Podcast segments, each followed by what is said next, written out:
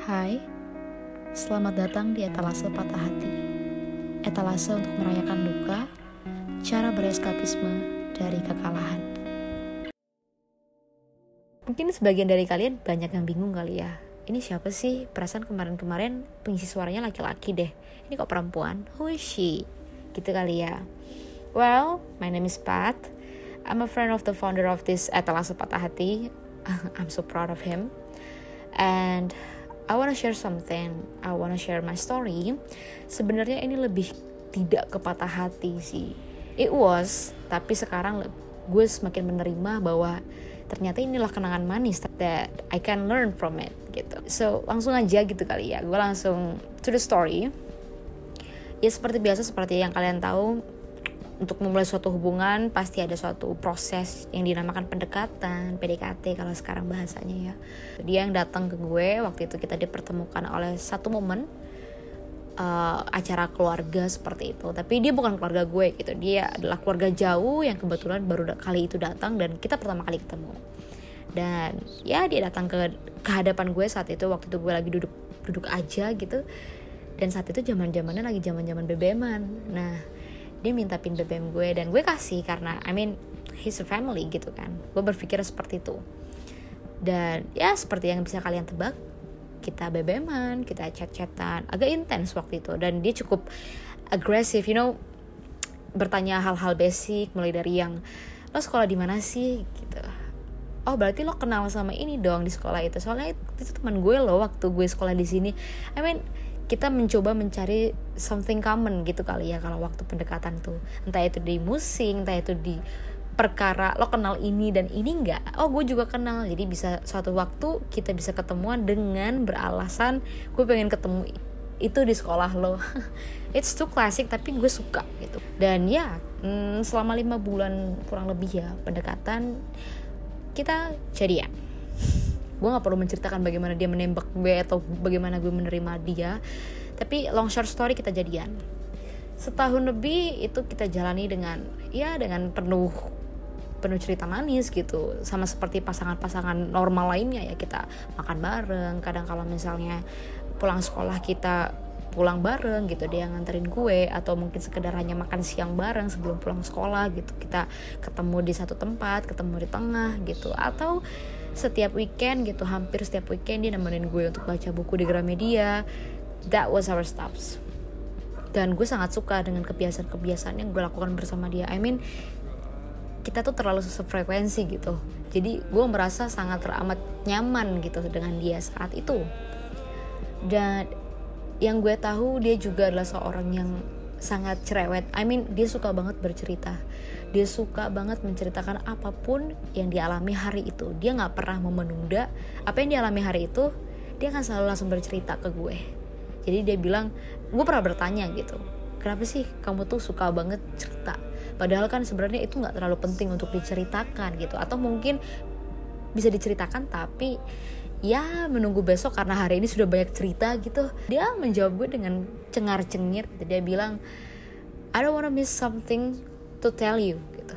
Dia nggak pernah melewatkan sesuatu untuk kasih tahu gue apa pun. Maksudnya bukan karena gue nya yang protektif atau gue nya yang ribet gitu tapi memang dia yang mau memberitahukan apa pun tentang dirinya ke gue. So you can know me better gitu. Wow. Dan di situ gue langsung melihat I think I found someone I dreamed about and it's him gitu. And it was him I mean. Dan ya gue sangat teramat bersyukur gitu. Gue dipertemukan bahkan bisa jadian sama dia.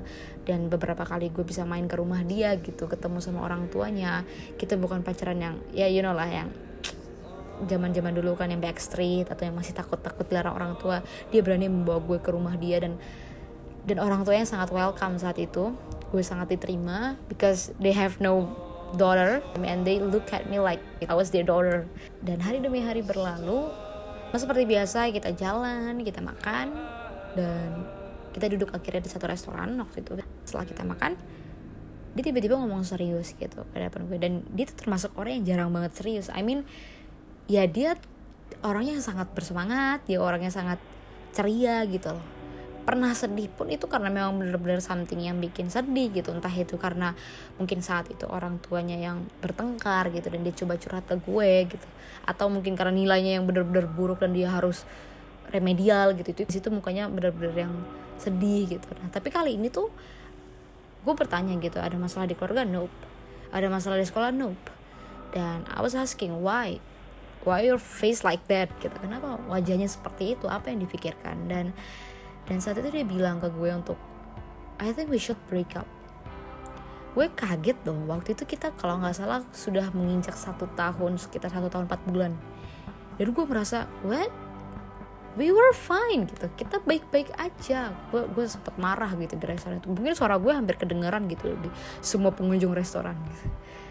We were fine. Kita baik-baik aja loh I didn't cheat on you gitu kan. Gue gue mencoba membela diri karena gue takut gue melakukan kesalahan tapi tidak pernah dibicarakan gitu. Ternyata ada perlakuan gue yang tidak dia sukai dan dia pendam akhirnya dia minta putus karena itu gitu.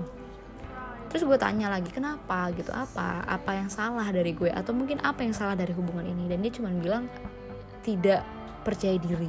Wah gue bertanya lagi dong apa yang membuat dia tidak, tidak percaya diri? Maksud gue sudah satu tahun empat bulan dan baru kali ini dia merasa tidak percaya diri.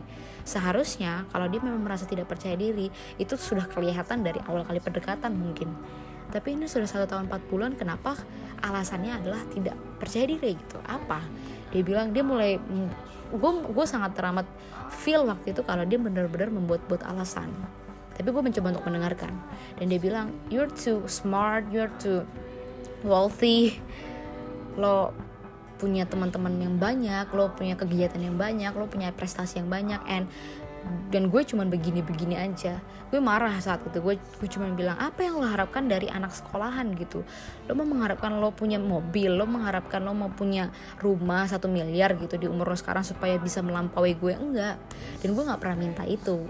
Waktu itu kita debat cukup panjang gitu dan suara kita bener-bener cukup besar gitu satu sama lain uh, dan dia selalu bilang ya lo nggak ngerasain di di di sisi gue gitu menjadi gue gitu. Gue laki-laki but lo melampaui segalanya gitu. Ya apa yang apa yang bisa gue provide lo bisa provide itu untuk diri lo sendiri. Dia bakal bilang seperti itu. Gue begitu marah dong. Dan statement terakhir gue adalah satu tahun empat bulan kita pacaran gue tidak pernah minta apa-apa. Gue tidak pernah expect lo untuk melakukan apa-apa. Karena gue menerima lo seperti ini karena gue sayang dengan lo seperti ini tapi ketika lo membuat suatu standar untuk harus dilalui sebagaimana seorang pacaran itu ideal, maka gue mundur. Karena artinya bukan gue yang terlalu tinggi buat lo atau bukan gue yang melampaui batas lo. Tapi lo yang mencoba untuk membatasi kita sekarang. Dan saat itu gue bilang whatever. Gue pulang sendiri, gue nangis jadi-jadinya. Lo tau gak sih itu semacam patah hati pertama gue gitu karena dia pacar pertama dia orang yang gue kenal dan gue percaya gitu ya, sebagai laki-laki gitu. Dan gue udah melalui banyak hal gitu bakal melibatkan keluarga gitu dan dia bisa-bisanya ngomong seperti itu. Dan gue bener-bener kecewa gue bener-bener jadi punya trust issue sama laki-laki and gue gak pernah pacaran lagi setelah itu. Maksudnya selama kurang lebih satu tahun waktu itu. Dan uh, sebulan setelah break up itu gue masih menunggu gitu BBM dia mungkin dia bilang mungkin gue berharap dia akan bilang uh, I'm so sorry gitu. Gue cuman overthinking gitu dan kita bisa balikan lagi. But no there is no BBM there is no message there is no anything. Gak ada kabar bahkan dari dia. Dan gue adalah orang yang gengsi. Jadi gue tidak bertanya juga tentang dia because dia minta untuk putus.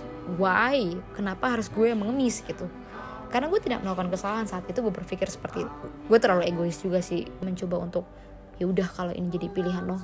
Dan setelah kurang lebih enam bulan tujuh bulan dia masih hilang dan bener-bener gak ada kabar. Bahkan sesekali gue coba ngesak dia dan dia ternyata ngeblokir gue gue bingung banget. Dan di situ prasangka gue yang terburuk adalah yes dia punya orang lain. Mungkin dia sudah ketemu sama orang lain yang yang katanya sesuai dengan standar dia whatever waktu itu gue makin marah gue makin benci sama dia setelah yang 7 bulan 8 bulan bahkan dia benar-benar tidak mencari gue. Jadi gue anggap dia nggak ada lagi buat gue. Gue bahkan menganggap kalau gue menyesal waktu itu untuk kenal dia. Gue menyesal untuk terlalu jatuh cinta gitu sama dia. I was crying for six months tapi setelah itu gue mencoba untuk move on mencoba untuk berdamai gitu kan dengan mencoba untuk main sama teman-teman gue sibuk dengan kegiatan-kegiatan di sekolah lomba atau apa pun itulah. Justru itu malah membuat gue kayak gue pengen ngebuktiin yes gue berprestasi. Yes gue hmm, sibuk. Yes gue punya banyak teman. Tapi bukan berarti itu menjadi penghambat gue untuk seseorang bisa menerima gue. Gue mau membuktikan itu banget gitu. So dengan harapan dia akan lihat itu dan dia yang menyesal gitu tapi makin lama gue semakin lupa gitu sama dia. Gue semakin yang kayak udah nggak peduli dia mau gue gimana juga nggak ada urusannya lagi sama dia.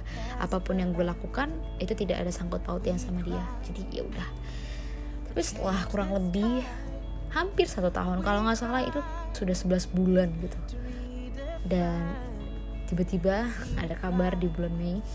Waktu itu gue masih banget Mei 2015 seseorang ngetok pintu rumah gue seseorang ngetok pintu rumah gue dan gue buka ternyata itulah adiknya. Yes dia punya adik cowok hmm, tiga tahun di bawah gue. Dan dia nanya kabar gitu. Gue langsung bingung dong. Dalam hati hampir setahun ini udah mau setahun loh gue udah mencoba udah bener-bener kayak bahkan menganggap dia itu udah nggak ada gitu. Dan sekarang adiknya yang muncul. Maksud maksud gue bukan dia yang muncul untuk minta maaf gitu tapi ini adanya gue makin aduh pengen banget ngusir adanya cuman bukan salah adanya gitu kan. Dan akhirnya gue bertanya dengan cukup ketus ngapain ke sini dan dia cuman senyum dia bilang I'm so sorry for coming late. Yes you're too late gitu. Dan apalagi abang lo gitu. Abang lo telat banget kalau memang dia harus muncul sekarang. Dan dia cuma bilang dia gak akan muncul lagi kak. Oh gue langsung makin sakit hati dong kayak oh kenapa? Dia punya kehidupan baru yang lebih menyenangkan seperti itu gitu dan dia cuma ngasih gue sepucuk surat. Dia ngasih gue sepucuk surat ya gue bingung apalagi sih ini gitu. Kenapa nggak diomongin aja? Terus dia bilang just read it. I can't talk to you because it's not mine. It's not my words. Dia bilang seperti itu dan gue cuma ya udahlah gue baca. Dan saat itu tertulis di suratnya. I'm about to cry now. Yang tertulis saat itu di suratnya adalah itu surat dari dia ditulis tangan dia dan dia bilang Hi Pat I'm so sorry that I lied to you. Kalau boleh gue tarik kata-kata gue, gue tidak pernah menyesal. Gue tidak pernah tidak percaya diri untuk ada di dekat lo. Justru di dekat lo, gue merasa gue orang paling beruntung, gue orang paling bahagia di dunia ini. But you know, kadang keadaan gak sesuai sama apa yang kita harapkan, apa yang kita bicarakan, apa yang kita impi-impikan. Dan itu yang terjadi dalam hidup gue gue berharap kalau gue bisa pacaran lama sama lo gue bisa nemenin lo kuliah. Which karena kita tidak satu sekolah SMA sekarang tapi gue berharap gue bisa nemenin lo sampai kuliah. Bahkan sampai lo lulus sampai lo kerja dan sampai gue bisa menikahi lo. Gue tertawa saat itu waktu baca surat itu karena gue belum membaca sampai habis dan gue langsung kayak bilang dalam diri gue tuh dasar bullshit gitu. Lo aja ninggalin gue. Kemudian gue baca gitu di baris bawahnya. But I'm so sorry that I can make it happen to you. Bulan April 2014 setelah gue ngerayain ulang tahun lo gue sakit. Gue pikir itu cuma sakit karena gue kecapean untuk nyiapin birthday party buat lo. Karena gue mencoba untuk standby tengah malam saat itu. Dan gue coba berpikir positif kalau gue cuma kecapean dan gue mimisan. Tapi semakin lama itu semakin sering terjadi dan gue minta maaf karena itu adalah satu bagian cerita dari hari-hari gue yang gak pernah gue ceritain ke lo. Karena itu bukan sesuatu yang menyenangkan buat lo pet.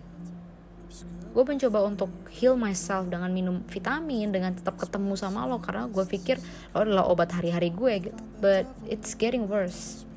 Dan akhirnya orang tua gue pun khawatir gue dibawa untuk cek ke rumah sakit. And the doctor said I'm cancer saat gue baca itu gue pengen tutup dan robek kertasnya. Gue nggak mau baca lanjut karena gue tahu gue bakal teriak nangis. Surat. Itu dia juga bilang gue nggak mau ngeliat lo sedih atau menghabiskan waktu masa muda lo hanya untuk nemenin gue di rumah sakit dan kemudian ujung-ujungnya akan kehilangan gue pet that was my decision to break up with you. Karena gue selalu mendoakan kebahagiaan lo. Gue selalu mendoakan kalau gue udah nggak ada lo udah terbiasa sama hal itu and I have to break your heart karena gue tahu akan lebih menyakitkan kalau lo ada terus di samping gue tapi ujung-ujungnya gue nggak ada terus di samping lo so I left you mungkin saat lo baca surat ini gue udah nggak ada seperti yang gue duga Tapi saat lo baca surat ini, gue juga tahu kalau lo sudah melakukan hal-hal yang hebat di luar sana.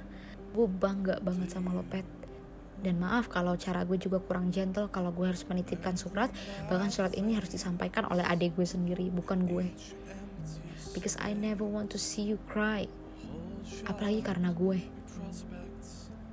So be happy. Jangan benci gue. Siapa pun yang akan menemani lo setelah gue, he's the one for you. Like you said to me, I'm the one for you. And after this whole story, what I can learn is semua orang mungkin bisa membaca, mendengar, melihat, tapi tidak semua orang bisa memahami. Orang-orang bisa memahami, tapi juga tidak menjiwai. Bahkan kadang makna hidup kita terletak pada seberapa dalam pertanyaan dan pencarian akan satu hal. Di luar sana, orang-orang akan berteriak sebelum mendengar, menghakimi sebelum melihat banyak sudut pandang, memanfaatkan tapi tidak mau memberi, menyalahkan tapi tidak mau minta maaf, menuntut kesetiaan tapi berbuat curang. Dan di antara banyaknya jeda kebersamaan gue dengan dia, gue tidak tahu pasti apa yang sedang dilakukan. Sementara saat ini tubuh gue dia gantung menjelma menjadi dilema tidak berujung. Lalu mesti gue apakan rasa sakit ini? Milih menanti atau berhenti? Gue cukup jenuh dengan kata jalani aja sebab hidup harus seperti ini. Dan ya, pada akhirnya usaha terakhir kita sebagai manusia yang masih hidup di muka bumi ini adalah berdoa. Gue sadar gue adalah manusia yang punya batas kemampuan dan mau tidak mau menjalani hidup yang sudah dialamatkan kepada gue di muka bumi ini. Karena kadang kita pasti tahu bahwa hidup itu nggak selalu adil. Kita kesedih, kita kecewa, kita jatuh. Tapi ada beberapa frasa mengatakan bahwa justru dalam ketidakadilan itu, kita jadi lebih berpikir dan semakin berpikir bahwa semua yang ada di muka bumi ini hanya titipan, termasuk juga perasaan. Dan gue sering meminta sang pemberi izin untuk segera membawa dia lebih dekat. Entah itu mimpi, memori, atau ingatan. Atau bahkan sedekat lutut bertelut dalam setiap sujud.